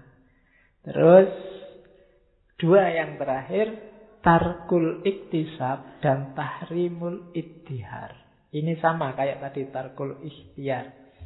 Jadi kalau tarkul iktisab itu tidak bersandar pada amaliyah lahir sementara tahrimul idihar itu amaliyah batin batin pun sandarkan pada Allah. Amal batin itu misalnya saya sudah sabar lupa itu kan amaliyah batin. Saya sudah ngalah lupa itu amaliyah batin. Hasilnya juga pasrahkan pada Allah. Jangan diwajibkan saya sabar harusnya akhirnya menang. Menang dan tidak urusannya Allah, tugas kita cuma sabar. Saya sudah sholat malam hasilnya harusnya kemuliaan. Sholat malam di tangan kita tapi kemuliaan di tangan Allah. Itu tahrimul ittihar. Kalau tarkul iktisab kayak tarkul ikhtiar tadi. Jangan bersandar pada amal. Yang tarkul iktisab amalia lahir, yang tahrimul ittihar amaliyah batinnya. Itu sepuluh rukun tasawuf. Terus besok kalau kalian sudah jadi sufi, jangan lupa dasarnya. Perjalanan sufistikmu harus didasari tauhid. Yang pertama namanya tauhidul ahad yang kedua namanya tauhidul af'al. Yang ketiga tauhidul ma'iyah. Dan yang keempat tauhidul ihatoh. Tauhidul ahad itu Allah yang laisa kamislihi syai'un. Yang kiamuhu binafsihi. Yang Huwal awalu wal akhiru yang kodim. Tidak bisa dijelaskan. Tauhidul ahad itu kalau mau dijelaskan, satu-satunya penjelasan yang mungkin adalah namanya negasi. Teorinya namanya teologi negatif. Negasi itu menjelaskannya selalu pakai tidak. Allah itu tidak begini, tidak begitu. Penjelasan apa pun tentang Allah selalu tidak. Itu namanya laisa kamislihi syai'un. Tauhidul ahad. Oke. Yang pertama. Yang kedua, tauhidul af'al. Kalau tauhidul af'al ini, segala geraknya alam semesta itu atas kemauan Allah dan seizin Allah dan karena kuasanya Allah. Itu tauhidul af'al. Allah sebagai Rob, sebagai pengelola alam semesta. Tauhidul af'al. Jadi Allah itu menciptakan alam semesta enggak kok terus setelah alamnya ada Allah nganggur. Bahkan sudah ada sunatullah Pak. Jadi alam semesta ada sekarang Allah santai aja di kantornya nunggu besok kiamat tinggal menghisap kita. Enggak. Jadi tauhidul af'al, segala gerak alam semesta itu seizin Allah, sesuai kemauan Allah dan kehendak Allah dan bergerak karena kuasanya Allah. Jadi harus punya etikat itu. Kalau tidak, ya berarti suluknya batal. Yang ketiga, tauhidul ma'iyah. Tauhidul ma'iyah itu yakin bahwa Allah selalu ma'ana, selalu bersama kita. Hari ini kita ngobrol tentang Allah. Allah ada di antara kita loh. Bahkan dekat sekali denganmu. Kamu sering tidak sadar. Kamu dalam 24 jam hidupmu, berapa persen kita sadar bahwa Allah bersama kita? Bahkan waktu sholat pun kita masih aja nggak sadar kalau sedang bersama Allah. Itu kan luar biasanya kita. Gitu pun Allah masih sabar. Ya, untung Allah maha sabar, Allah maha sayang. Jadi tauhid yang ketiga adalah tauhidul ma'iyah. Suluk apa pun harus disertai kesadaran bahwa Allah selalu bersama kita. Selanjutnya tauhidul ihatoh. Ini yang agak tahu wahdatul wujud. Bahwa Allah meliputi kita semua. Dalam diri kita, di dalam diri alam semesta ada kandungan Allahnya. Tidak sekedar bersama, tapi kita ini ada di dalam Allah. Kalau Allah itu lingkaran besar, alam semesta termasuk kita itu lingkaran-lingkaran kecil di dalam Allah. Itu namanya tauhidul ihatoh. Jadi dasarnya suluk ini biar nggak sesat, biar nggak salah jalan, harus didasari oleh tauhid Tauhidul ahad, tauhidul af'al, tauhidul ma'iyah, dan tauhidul ihatoh. Dasarnya ini ya biar gak keliru. Makanya nanti ada yang Torekot itu ada yang dikategorikan muktabaro sama goiru muktabaro. Mungkin yang melenceng-melenceng, keterlaluan, ekstrim itu dianggap goiru muktabaro. Sebaiknya dihindari. Cari yang jelas. Oke. Nah, kalau sudah dasarnya kuat, ayo kita masuk sekarang ke dunia sufi. Awalnya apa? Sucikan batin dulu. Kalau sucikan lahir kan sudah pasti. Mandi, wudhu, dan seterusnya. Setelah itu, sucikan batinnya. Menyucikan batin itu apa? menjauhi kemewahan duniawi dan mengontrol hawa nafsu. Ini diomongkan simpel, dijalankan berat. Tapi harus dijalankan. Rumus sederhananya untuk menuju kesucian batin, awalnya adalah usahakan taklukkan tiga penyakit besar. Hasad, riak, sama hibah. Ini kelihatannya simple. Orang sering nggak sadar bahwa dia punya penyakit ini. Hasad itu dia tidak suka kalau orang lain dapat nikmat. Tidak harus sesama muslim saja. Tetanggamu misalnya Cina pun muslim sugih luar biasa kamu nggak suka Cina. Nah, Kristen. Dilaknat Allah. Tenang aja itu. Rezekinya cuma di dunia. Besok disiksa dia di neraka. Itu hasad namanya. Dengki. Nggak seneng kalau temennya seneng. Susah kalau temennya seneng. Dan seneng kalau temennya susah. Nah, itu namanya hasad. Jadi dengki terhadap nikmat Allah yang diberikan pada orang lain. Kita selalu nggak ngaku kalau dituduh punya penyakit-penyakit ini. Padahal iya ada. Terus yang kedua ria.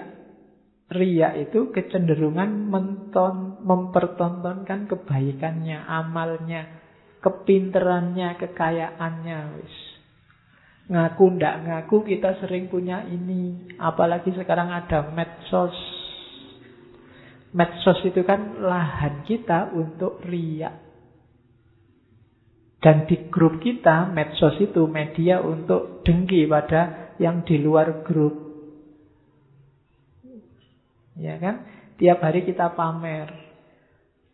Malam ini ngaji dapat satu kalimat bagus, setelah ini nanti diupload di status Facebooknya masing-masing.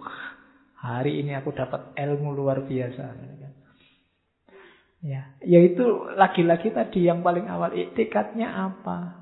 Kalau ingin pamer, menunjukkan bahwa sekarang aku lebih bijaksana dari kemarin, itu ria. Aku yang ngaji ini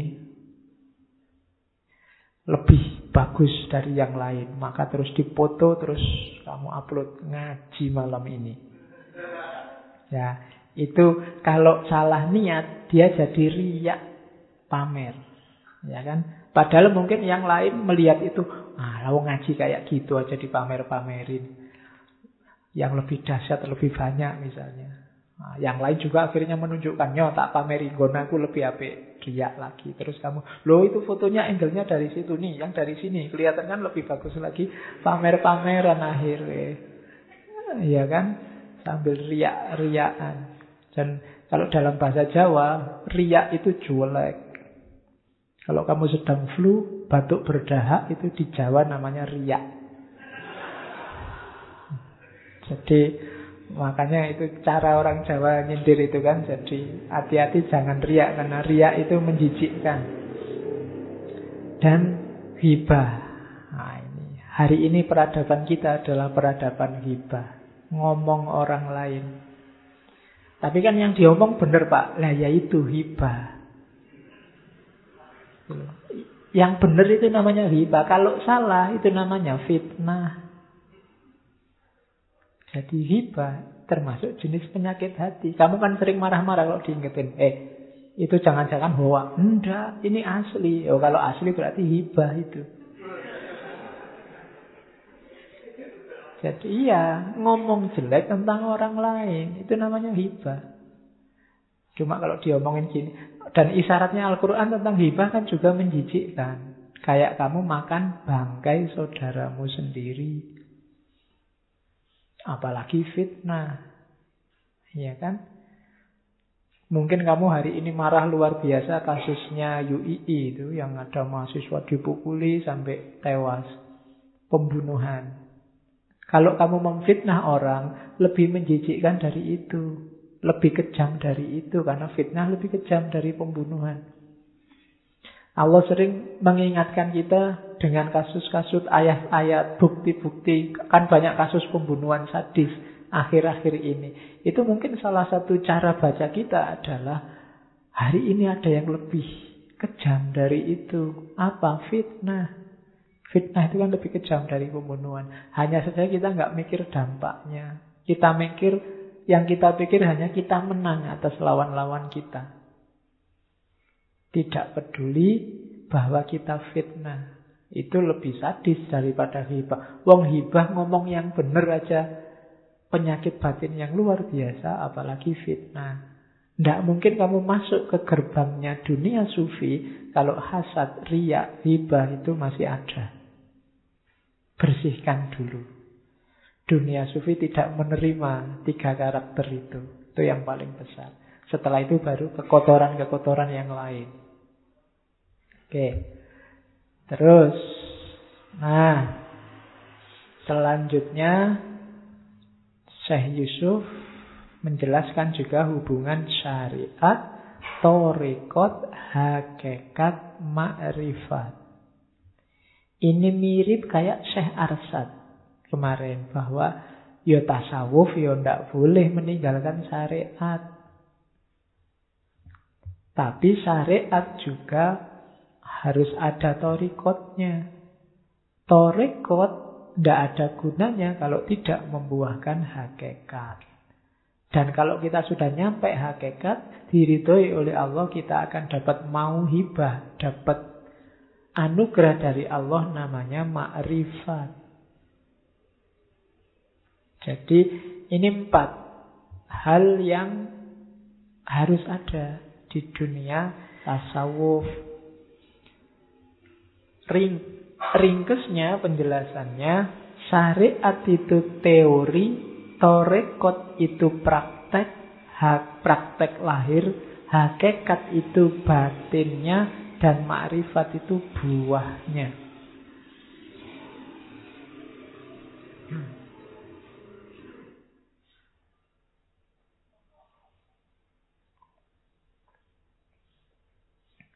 Jadi orang Islam, makanya tadi kenapa awalnya ilmu? Karena harus masuk lewat syariat.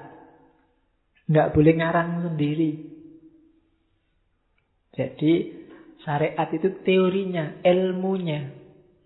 Cuma ilmu tidak ada gunanya kalau tidak dilaksanakan, tidak dipraktekkan, tidak ada amal. Amal itu namanya torikoh.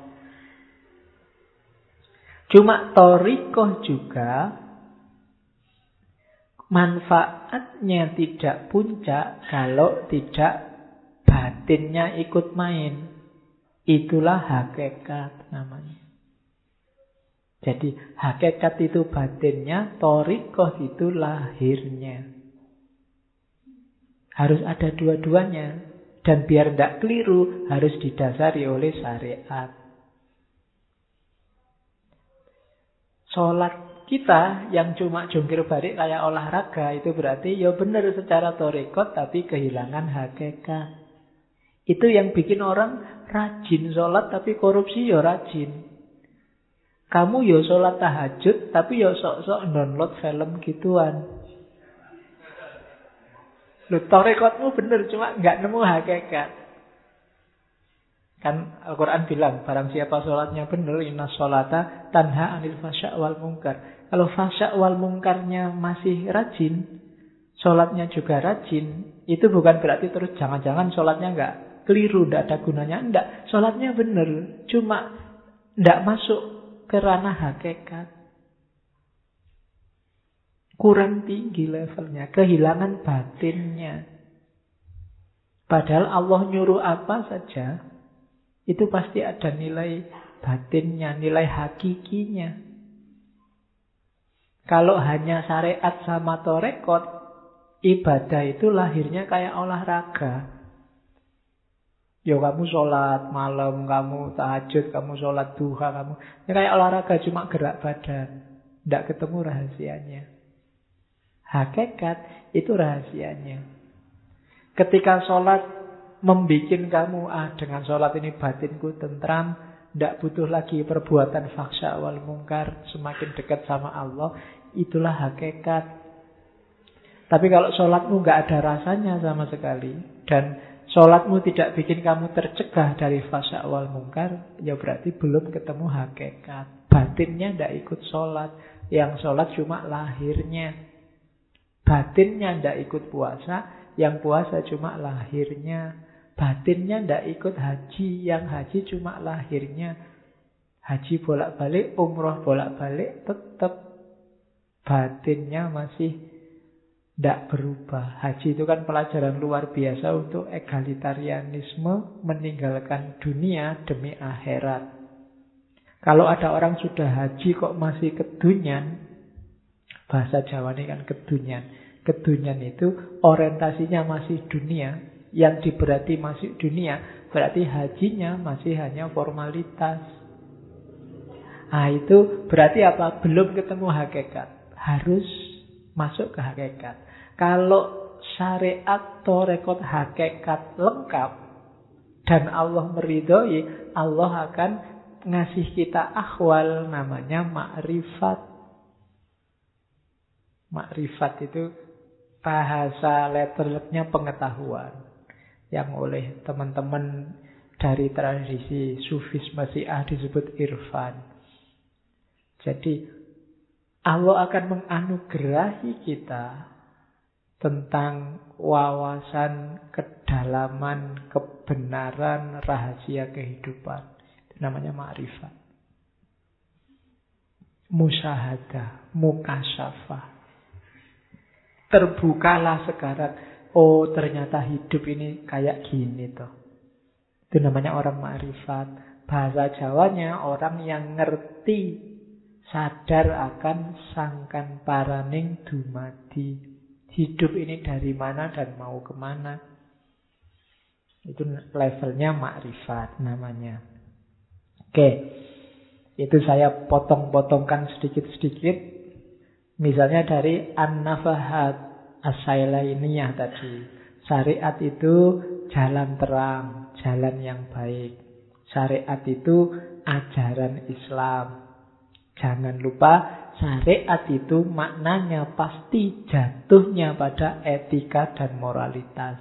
Akhlak. Kalau ada syariat kok jatuhnya kerusakan, pasti itu bukan, pasti ada yang keliru. Kalau ada syariat jatuhnya kok kehancuran moralitas pasti ada yang keliru. Syariat ketemunya pasti moralitas. Syariat itu bikin orang tunduk. Merasakan kekerdilan dirinya, kekecilan dirinya di hadapan Allah. Kalau gara-gara syariat orang merasa besar dan merasa dirinya penting, merasa dirinya benar, berarti dia kehilangan esensi awal syariat, rasa tunduk. Jadi orang beriman itu ketika berhadapan dengan syariat itu kan samina wa nah mulutnya, batinnya apa? Tunduk. Ya tunduk, ya tunduk. Kalau semakin gara-gara syariat ke orang hidupnya tidak tunduk, gara-gara syariat ke orang malah ndangak, apa ndangak itu? Uh, Iyalah, pokoknya ndangak lah bahasa Jawa nih. Gara-gara syariat kok dia malah merasa besar, menengada. Ada yang salah dari pemahamannya atas syariat. Oke, dan biasanya katanya Syekh Yusuf, syariat itu bisa jalan ketika mumayyiz. Mumayyiz itu tidak pertama-tama orang bisa mikir, tapi biasanya orang sudah ngerti seneng dan ngerti kecewa. Ngerti susah dan ngerti sedih. Ya awalnya kan nanti syariat itu diajarkan oleh orang tua. Tapi syariat ini operatif kalau orang sudah merasa hidup ini tidak boleh ngawur. Harus ada pedomannya. Nah itu oh, dalam agama biasanya namanya mumayyiz. Balik. Orang Jawa biasanya simbolnya gampang. Sudah sunat apa belum? Saya tidak tahu di sini ada yang belum sunat apa enggak. ya, ya kapan-kapan lah. Yang belum sunat, kalau ada santri yang ngaji filsafat belum sunat, daftar aja ke takmir kita bikin sunatan masal. Bareng-bareng. Oke, setelah syariat ada torekot. Torekot ini yang disebut tadi aplikasi dari syariat.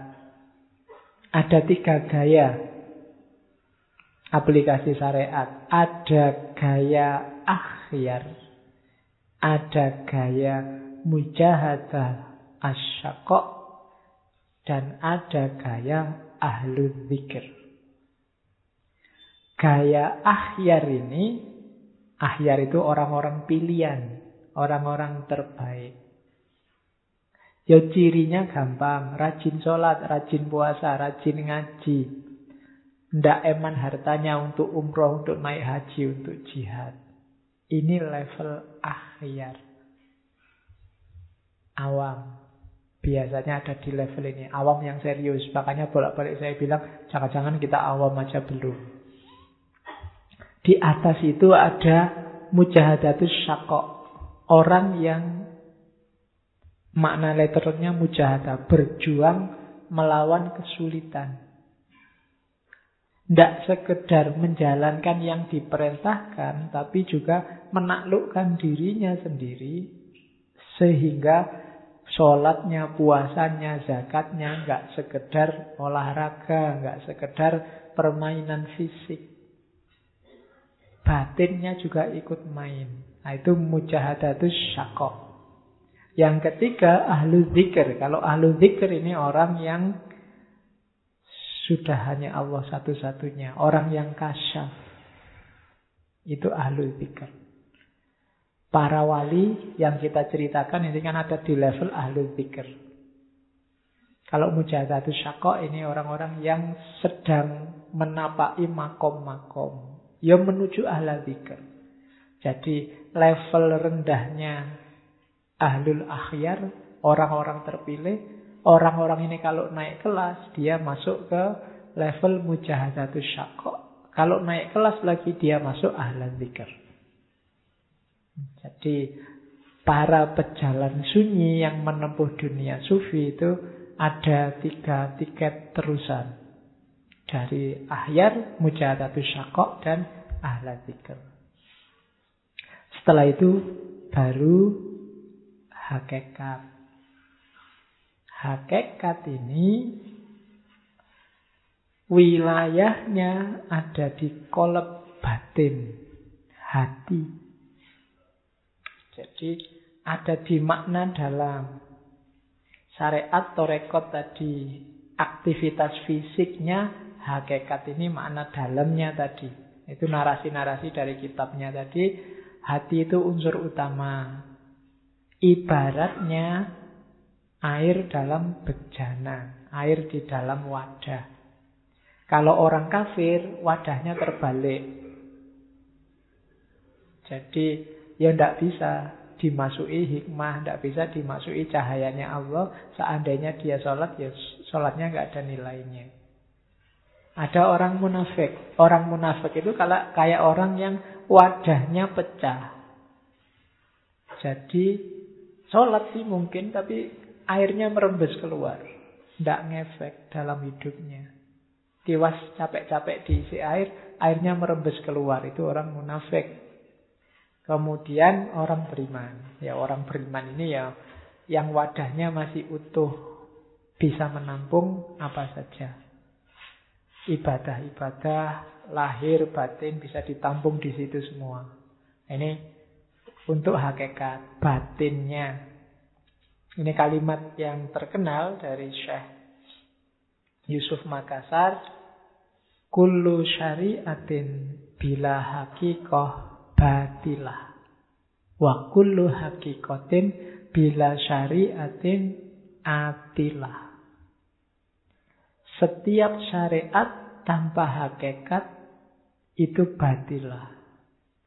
Jadi aktivitas fisik saja tanpa batin itu batal. Batal itu berarti nggak ada nilainya. Wa kullu hakikotin bila syariah atilah. Dan setiap hakikat, setiap makna batin tapi tidak diawali dari syariat itu atilah. Atilah itu kosong. Kan ada nanti tradisi-tradisi, budaya-budaya, wis sing penting atine eling terus ning Gusti Allah. Sembayang gampang, nek sempet ya sholat, nek ora ya ndak. Nah, itu bila syariah. Kalau bila syariah, atilah. Tapi syariah saja, bila hakikat, batilah. Dua-duanya harus ada. Bahkan nanti di kalimatnya yang lain, Man tafakkoha walam yatasawwaf fakot tafassako. Wa man tasawwafa walam yatafakkoha fakot tazandako. Wa man tafakkoha wa tasawwafa fakot tahakkoko.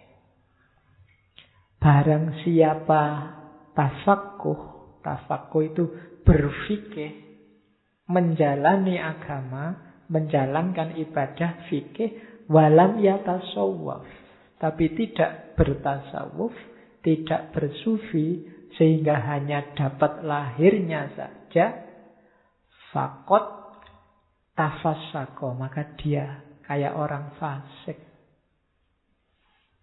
Fikih tok lahir tidak ada batinnya. Orang fasik itu ya kayak orang yang fasik itu kan melakukan dosa. Lahirnya sih benar tapi batinnya melenceng. Sahadat sih tapi perilakunya rusak itu tafasako. Wa man tasawwafa wa lam yatafaqqa faqad tazandaqo. Tapi barang siapa yang bertasawuf tiap hari lihat doang, tiap hari nyepi tirakatan walam yatafaqqa. Tapi tidak berfikir, tidak menjalankan syariat. Fakot tazandaqo. Maka dia termasuk kelompok zindik. Zindik itu merusak agama. Jadi identitas keagamaanmu akan rusak, lama-lama hilang. Kalau hanya tasawuf saja tanpa fikih, tanpa syariah. Wa man tafaqaha wa tasawwafa faqad tahaqqaqa. Tapi kalau imbang, ya berfikih, ya bertasawuf, maka dia tahakkuk. Itulah jalan yang benar. Jadi tidak boleh sufi aja anti fikih atau fikih saja anti sufi. Dua-duanya harus imbang. Fikih tanpa tasawuf itu lahir tanpa batin. Lahir tanpa batin itu fasik. Tasawuf tanpa fikih itu batin tanpa lahir. Itu sindik. Dua-duanya harus ada. Baru setelah itu ada makrifat. Pemberian Allah diberi oleh Allah anugerah namanya ma'rifat. Awas keliru katanya Syekh Yusuf, ma'rifat itu ada dua jenis. Ada ma'rifat umum, ada ma'rifat khusus. Nah, yang tasawuf ini yang ma'rifat khusus itu. Ma'rifat itu apa? Yang khusus ini masuk ke makom musyahadah. Kalau yang umum itu masuk ke makom iman, mengakui. Kita kan nggak ngerti sendiri, tidak mengalami langsung, tapi percaya saja pada Allah dan Islam. Tapi orang yang makrifat khusus tidak cuma percaya. Kalau percaya itu kan tidak ngerti, tidak paham, ya terus percaya. Tapi kalau makrifat yang dikasih oleh Allah untuk para sufi itu menyaksikan. Makanya namanya musyahadah. Oleh Allah dikasih ilmu, kalau katanya Ghazali, laduni sehingga dia bisa paham rahasia ketuhanan, rahasia alam semesta. Jadi menyaksikan sendiri. Tidak sekedar mengakui dan meyakini. Jadi makrifat itu kamu punya pacar dan kamu yakin bahwa pacarmu ini tidak mungkin nyeleweng. Nah, itu mengakui. Meskipun kamu nggak ngerti aslinya. Tapi kalau kamu sudah pacaran lima tahun dan nggak nyeleweng-nyeleweng, itu sudah musyahadah. Kamu ngerti sendiri, ngalami sendiri. Awalnya hanya percaya. Wis percaya aku. Kamu segalanya bagiku, iya aku percaya. Awal tapi. Nah nanti setelah pacaran 2-3 tahun, eh ternyata kok setia ini, tidak nyeleweng-nyeleweng. Nah, itu musyahadah namanya. Menyaksikan sendiri, ngalami langsung. Tapi kok terus nyeleweng, terus kamu putus, nah itu namanya murtad. ya. Atau selingkuh, nah itu namanya syirik. Kamu menyekutukan dia dengan yang lain. Nah, oke. Okay. Terus itu makrifat.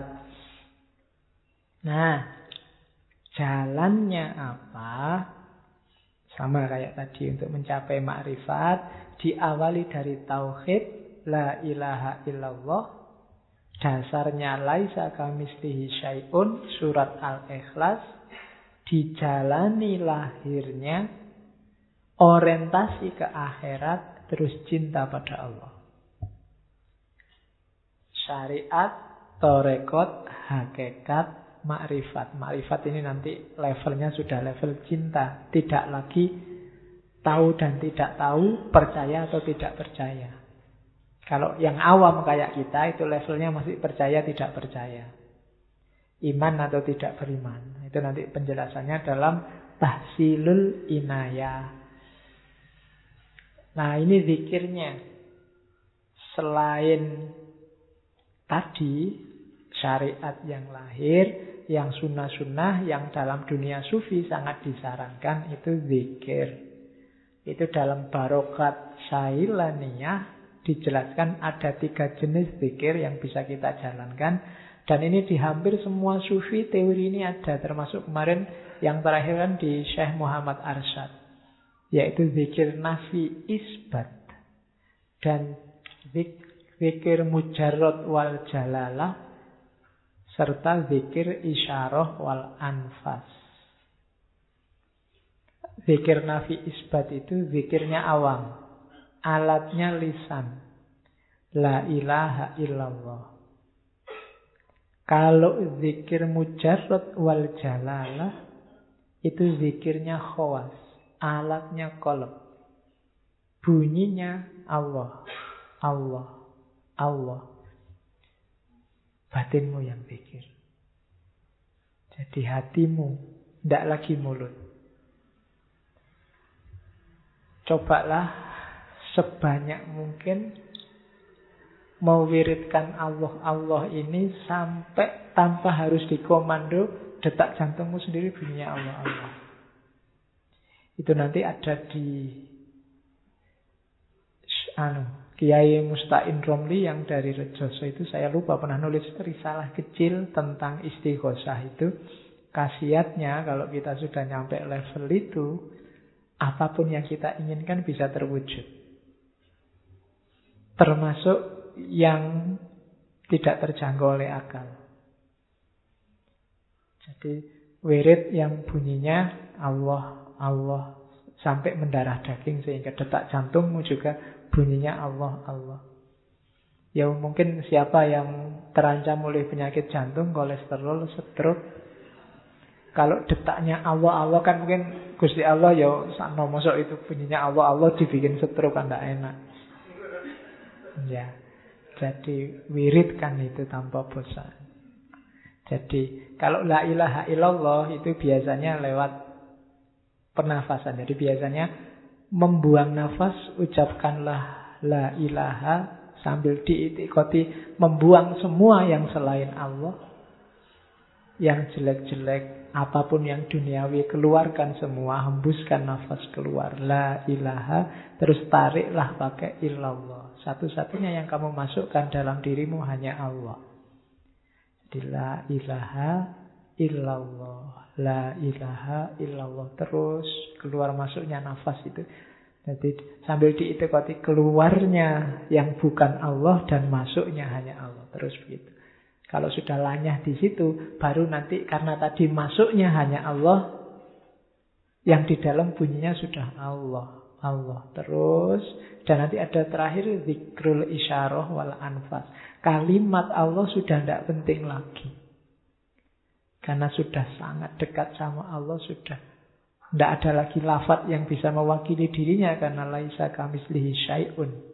Semua sudah hilang, yang tampak dan ada hanya Allah, maka tinggal dia. Makanya ada zikir hu, hu terus Hu itu jangan diartikan terus kamu tafsirkan hu itu dia, dia itu mudzakkar, tidak penting itunya. Pada saatnya kata-kata hu itu juga harus hilang karena sudah nggak ada lagi yang bisa dikatakan. Jadi sudah melampaui kata-kata pengalaman yang sangat dalam itu yang dirasakan oleh para sufi. Tapi tidak bisa instan. Dalam arti kamu cukup-cukup, ah saya langsung hu pak. Ya nanti nggak nggak mungkin begitu karena itu urusannya kedalaman. Nanti hasilnya cuma hu gitu kamu. Oke, jadi itu level levelnya sudah beda. Oke, nah nanti ini penjelasannya bisa panjang cuma sebagai pancingan aja. Menurut Syekh Yusuf, zikir ya, tapi mikir juga iya. Jadi apa sih yang dilakukan para sufi itu? Anna ahlallahi al-muhakkikin jadi di antara para ahli hakikatnya Allah ya para sufi itu yakunu min lawazimihim kasratul azkar iya Di antara kebiasaan mereka adalah banyak berzikir. Watafakkur fil ahyar. Dan memikirkan, berpikir tentang alam semesta. Ahyar itu kan alam semesta yang selalu berubah. Tula awqatihim wasa'atihim. Sepanjang waktu dan sepanjang masa. Jadi ahlul muhakkikin, ahli hakikat, itu ya zikir, ya mikir. Makanya ada gurunya Imam Syafi'i itu yang bilang bahwa belajar satu bab itu lebih utama daripada sholat seribu rakaat. Nah, hari ini kita belajar satu bab tentang Syekh Yusuf Makassari. Nah, itu semoga juga dikasih pahala oleh Allah sholat seribu rakaat lebih disukai oleh saya lupa gurunya Imam Syafi'i Syekh Suyan bin siapa begitu tapi dua-duanya harus dilakukan. Ya alkar ya tafakkur ya zikir ya mikir. Jadi umat Islam itu tidak boleh mandek di zikir. Tapi juga ya jangan cuma mikir males zikir dua-duanya. Baru terus kalau semuanya sudah dijalankan tadi sejak awal mulai tauhid sampai yang terakhir tadi masuklah kita ke ranah namanya insan kamil. Kan? Ya sama insan kamil itu rangkumannya yang semua tadi. Izil abdu layakunu kamilan illa idza kana lahu zahirun wa batinun. Seorang hamba itu tidak mungkin jadi insan yang kamil, sempurna, kecuali ibadah lahirnya ada, batinnya juga beres. Zohirun wa batinun. Li'anna zohira idha lam yakun lahu batinun kana batilan. Wa kadzal batinu idza lam yakun lahu zahirun atilan. Ini sama kayak tadi. Syariat tambah hakikat itu batil, hakikat tanpa syariat itu atil. Ini diambil dari kitabnya Qurratu Ain. Zuhuru syariah bil hakikoh wa butunul hakikoh bis syariah. Jadi lahirnya syariat itu diiringi oleh hakikat dan batinnya hakikat itu disertai oleh syariat. Cara ini yang oleh Syekh Yusuf disebut At-Tariqul Muhammadi atau dia juga pakai istilah Asyiratul Ahmadi. Jalan Muhammad, jalan Ahmad. Ya maksudnya ini sumbernya kanjeng Nabi. Nabi Muhammad itu ya tidak cuma ngurusi batin tapi juga lahir. Dua-duanya imbang. Batinun wa zohirun. Kalau orang bisa mengkombinasikan dua ini, dia akan menjelma jadi insan kamil. Kalau ini konotasinya tentang hubungan Allah dan semesta. Ini agak kritik pada yang wahdatul wujud.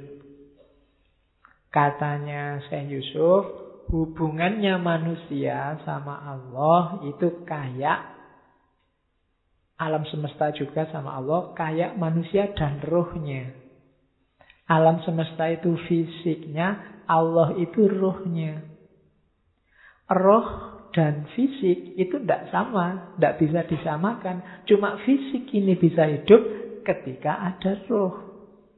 Fisik itu tidak ada nilainya kalau rohnya pergi. Seperti itulah hubungannya alam semesta dengan Allah. Kita disebut manusia selama rohnya ada. Rohnya pergi ya bukan manusia lagi. Jadi Hubungan Allah dan manusia bukan kok terus dua-duanya nyampur hilang. Enggak. Kita ini kayak fisik. Bisa hilang, bisa hancur.